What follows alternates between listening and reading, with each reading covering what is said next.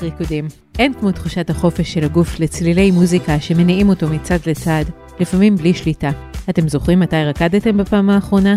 לי זה מרגיש כמו איזה אלף שנה מאז שסגרו לנו את המועדונים והברים, אבל בואו ננסה ביחד להיזכר.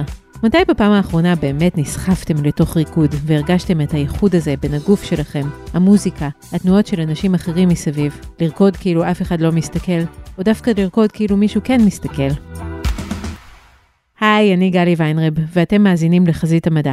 בכל פרק נספר סיפור מפתיע אחר על הטבע שלנו, והפעם, ריקודים. כן, הדבר הזה שלא עשינו כבר הרבה זמן, מאז שהנגיף סגר אותנו בבית. לאורך שנים, מחקרים מראים שריקודים משפיעים משמעותית על התחושות שלנו. אבל לפני שנתחיל לדבר על איך ריקודים תורמים לנו לאושר, שאלנו את כתבי גלובס מה הריקוד עושה להם בגוף. היי, אני שני אשכנזי, כתבת אקלים וסביבה. ריקוד מתחבר אצלי בעיקר לעבודה קשה, מתיחת גבולות ומודעות עצמית. אולי בגלל שהייתי לאורך שנים רבות בכיתת מחול כילדה. היי, אני גיא ליברמן, מגיש הפודקאסט כסף בקיר, וריקוד עושה לי תחושה בגוף של שחרור. היי, אני שירי דובר. ריקוד נותן לי הרגשה של מצב רוח טוב. אם יש כבר מצב רוח טוב, אז הוא מגביר אותו. אם אין כל כך מצב רוח, אז הוא משפר אותו. ואם זה לרקוד עם הבן שלי, אז, אז בכלל טוב. יש אומנויות שנחשבות של מומחים, כמו נגינה או פיסול, אבל הריקוד שייך לכולם. קשה לו לזוז לפחות בתנועות קטנות, כשמשמיעים שיר שאתם ממש אוהבים. לכן, גם המדע של הריקוד חוקר בשנים האחרונות לא רק מה עושה אותו אומנות טובה, אלא גם מה הוא עושה לנו בחיים הרגילים. קודם כל, עוד לפני שהריקוד הוא אמנות, די ברור שיש לו תפקיד בחיזור.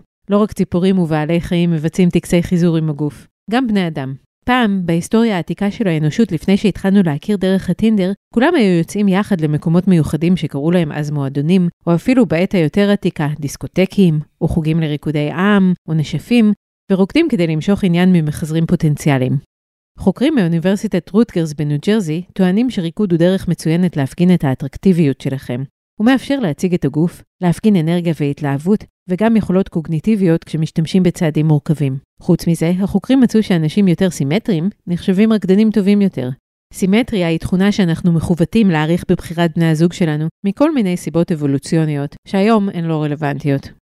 אמנם אנחנו לא יכולים לשלוט בסימטריה שלנו, אבל ריקוד מושך הוא כן משהו שאפשר לפתח. חוקרים מאוניברסיטת נורת אומבריה בבריטניה יצאו לבדוק אילו תנועות ריקוד נחשבות מושכות.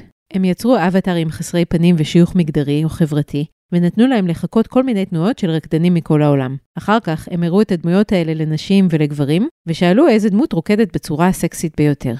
הסתבר שנשים אוהבות מגוון. הן נתנו ציונים גבוהים לדמויות שהזיזו יותר את הראש מצד לצד, את אמצע הגוף בתנועות זורמות ולא מקוטעות. הריקוד נחשב איכותי במיוחד אם היו בו תנועות רגליים מהירות. ואם בזמן התנועות המהירות של הרגליים הדמויות הזיזו גם את הברכיים, אז בכלל. להזיז את הידיים קצת, זה היה נחשב טוב, אבל לא לנפנף אותן לכל כיוון. גברים אהבו את האבטרים שהזיזו את אזור האגן, לעומת אנשים שחיפשו יותר תנועה באזור הטורסו. או בקיצור, גברים העדיפו את האבטר שרקד כמו ביונסה, ונשים את ג'סטין טימברלייק. אנחנו לא סתם מציינים פה רקדנים ספציפיים. לכל אדם יש דפוס תנועה שהוא רק שלו. כמו שאפשר ללמד מחשבים לזהות פנים, אפשר ללמד אותם גם לזהות תנועת גוף עד רמה של זיהוי של אדם יחיד. בנוסף, מחשבים יכולים לזהות מתנועות הריקוד של אנשים את מצב הרוח שלהם, אם הם שמחים, עצובים, כועסים או שהם בסטרס. אז אם אתם פעם בורחים מהמשטרה בעולם עתידני מרושת מצלמות, אל תנסו להיטמע בתוך ההמון במועדון ריקודים. עדיף בתור לשירותים. אם ככה, זה לא מפתיע לגלות ששני אנשים שעושים תנועות ריקוד דומות, לא בהכרח ימשכו את אותה רמת תשומת לב. יש אנשים שהריקוד שלהם מהפנט על במה או במועדון. מישהו אחר שיחקה אותם אחד לאחד, לא יגיע לאותה תוצאה בעיני הצופים.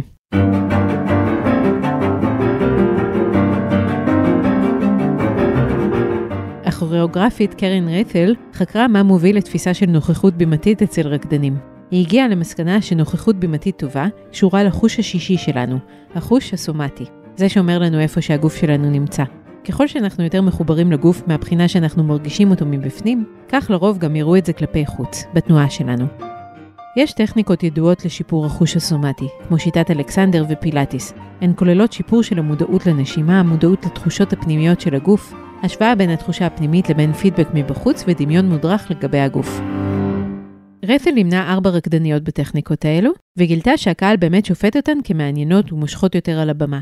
אלה היו רקדניות שמלכתחילה היו מודעות לגוף ובעלות נוכחות, אז אפשר להניח שהשינוי יהיה עוד יותר דרמטי אצל אנשים רגילים. זה עובד גם הפוך. הסיבה שבגללה כל כך כיף לנו לרקוד היא כנראה שזה מחבר אותנו לחוש הסומטי שלנו. עוד טריק להשתפר בריקוד הוא להסתכל על רקדנים. זה אולי לא אינטואיטיבי, אפשר להסתכל על רקדנים עד מחר, וכשנקום אנחנו וננסה לחקות אותם ניפול על הפרצוף. אז כן, בלי להתאמן זה לא ילך. הדבר החשוב הוא לאמן את הזיכרון של הגוף.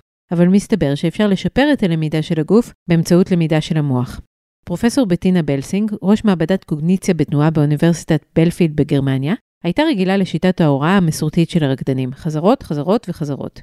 אבל הסתבר שכשרקדנים למדו תנועת ריקוד לא נכונה, הם לא הצליחו לתקן אותה רק בזכות הסבר מילולי ומגע של הכוריאוגרף.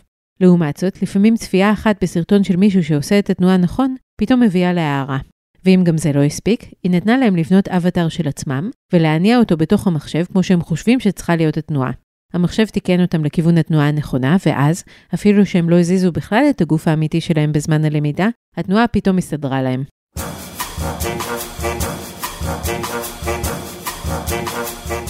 אמרנו שהריקוד נועד לכולם, אבל יש גם הבדלים גנטיים ואישיותיים בין רקדנים לבין אנשים שהם לא רקדנים. פרופסור ריצ'רד אפסטיין מהאוניברסיטה העברית חקר את הגנים של רקדנים לעומת אנשים רגילים ומתעמלים בתחומים שלא קשורים לריקוד. הוא מצא אצל הרקדנים שני גנים שלא קשורים לסימטריה, שרירים או מבנה גוף, אלא דווקא לתקשורת בין תאי עצב. אחד מהם קשור לספיגה של סרוטונין, חומר שקשור למצב רוח ואפשר למצוא אותו בסמי הזיה. השני הוא קולטן לחומר בשם AVP, שקשור לשליטה בכמות הנוזלים בגוף וללחץ דם, אבל גם לתקשורת בין אישית וחיבור קהילתי. השני הוא קולטן לחומר בשם AVP, שקשור לשליטה בכמות הנוזלים בגוף וללחץ דם, אבל גם לתקשורת בין אישית וחיבור קהילתי. אחרי שהוא בדק את הרקדנים ואת הלא רקדנים גנטית, אפסטיין נתן להם גם שאלוני אישיות, כדי לבדוק איך ההבדלים הגנטיים מתבטאים בחיים של הרקדנים. שאלון אחד התמקד בחוויות של רוחניות ומצבי תודעה חלופיים. השני שאל על הצורך בקשר חברתי. ובאמת, הרקדנים, יותר מכל השאר, היו פתוחים לחוויות משנות תודעה ויותר זקוקים לקשר חברתי. אפסטיין לא בדק אם גם בשביל אנשים שהם לא רקדנים, הריקוד יוצר תחושה של חיבור חברתי וגם תחושה של מצב תודעה קצת שונה. אבל אני מניחה שרובנו נרגיש אינטואיטיבית שזה נכון.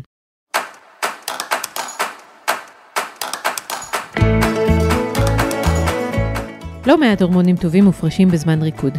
ה-Greater Good Science Center באוניברסיטת ברקלי, מכון למחקר בתחומי איכות החיים והאושר, מצא שבזמן ריקוד אנחנו מפרישים מגוון חומרים מועילים. אנדורפין, ההורמון הנחשב לאחראי על ההרגשה הטובה אחרי פעילות ספורט, דופמין, שאחראי על תחושת אופוריה וחיזוק חיובי והתמכרות במקרה הרע, ועל זיכרונות טובים, סרוטונין, שהזכרנו קודם, ואוקסיטוצין, עוד הורמון שקשור ביחסים חברתיים. ההפרשה של כל ההורמונים האלה כנראה עוזרת, בעיקר הדופמין, שחוץ מחיזוק חיובי, הוא גם קשור למנגנון התנועה במוח, ולכן מאוד משמעותי בהתמודדות עם פרקינסון. אימון בריקוד מאפשר גם אימון של מערכות במוח שאחראיות על תפיסת הזמן, שיווי משקל, גם בתנאים מאתגרים, יציבה וקשר בין העין לתנועות הגוף. הריקוד דורש מאיתנו להישאר באוריינטציה במרחב, גם למשל אחרי שעשינו סיבוב. אנחנו עוצרים בסוף הסיבוב, פוקחים את העיניים, וצריכים לחבר את התמונה שאנחנו רואים לזו שראינו בתחילת הסיבוב, ובין שתיהן לבין מיקום הגוף. זו לא יכולת טריוויאלית, והיא חשובה מאוד עבור חולי פרקינסון. אנשים עם פרקינסון יכולים לפעמים לרקוד יותר בקלות ממה שהם יכולים סתם ללכת. הריקוד נותן להם את הקצב, הוא מדלג על המנגנון של הגוף שצריך להחליט מתי לבצע את הצעד ולגייס את המוטיבציה לעשות אותו. ההחלטה הופכת להיות אוטומטית, וזה יותר קל. אחרי שהם עשו את הצעדים באופן אוטומטי, יותר קל לחולי הפרקינסון להמשיך ללכת בצורה ספונטנית יותר. בגלל זה ריקודים נחשבים בשנים האחרונות ממש לאחת התרופות הכי מועילות להאטת פרקינסון. אבל יש להם גם ערך בהתמודדות עם אלצהיימר ושבץ מוחי. לימוד של מיומנויות גופניות חדשות, וביניהן סוגים חדשים של ריקוד, משפרים את גמישות המוח, כלומר את היכולת שלנו ללמוד גם בתחומים אחרים.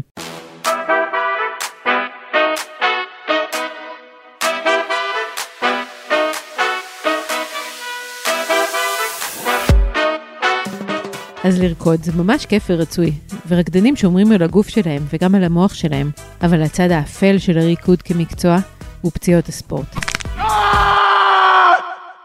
רקדנים נפצעים, אפילו יותר מספורטאים אחרים. יש לזה כמה סיבות.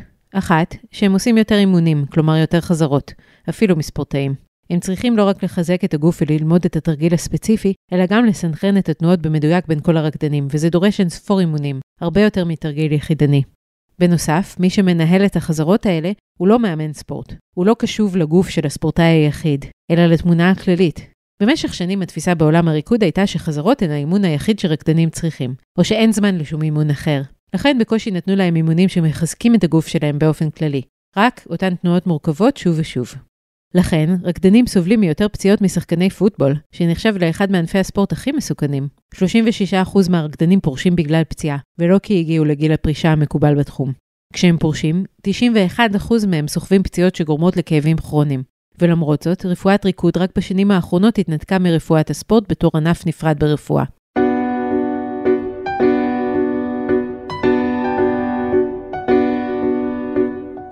אחת התופעות המוכרות ברפואת הריקוד היא התסמונת המשולשת של הרקדניות. הפרעות אכילה, מחזור לא סדיר ופגיעה בצפיפות העצם. קוראים לתסמונת גם Relative Energy Deficiency in Sport, כלומר, תת-תזונה שנובע מהמון ספורט לעומת מעט אוכל.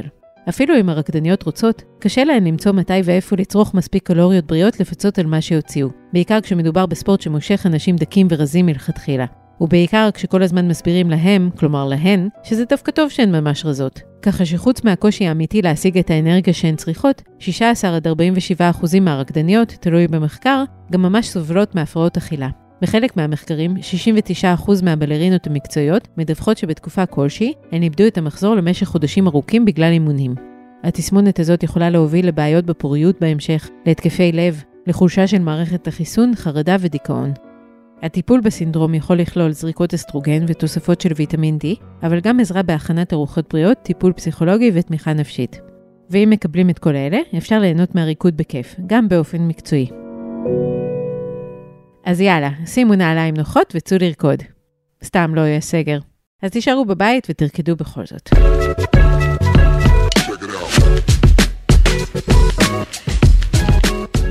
עד כאן עוד פרק של חזית המדע. מקווה שעשינו לכם חשק לצאת במחול, אם לא במועדון, אולי בשיעור זום. אם תרצו לדעת למה הכי כיף לכם לרקוד לצלילי שיר שאתם אוהבים, תחפשו את הפרק הראשון שלנו, מוזיקה ללוי חודרת. אם בא לכם לרקוד עם פרקים נוספים של חזית המדע באוזן, עקבו אחרינו באתר גלובס, בספוטיפיי או איפה שאתם שומעים פודקאסטים. נשמח מאוד אם תדרגו אותנו גבוה באפל פודקאסט ותשלחו את הפרק לחבר שעוד לא שמע עלינו. כך נוכל להגיע ליותר מאזינים. תודה לעורך הפודקאסטים רון טוביה, אני גלי ויינרב, ביי.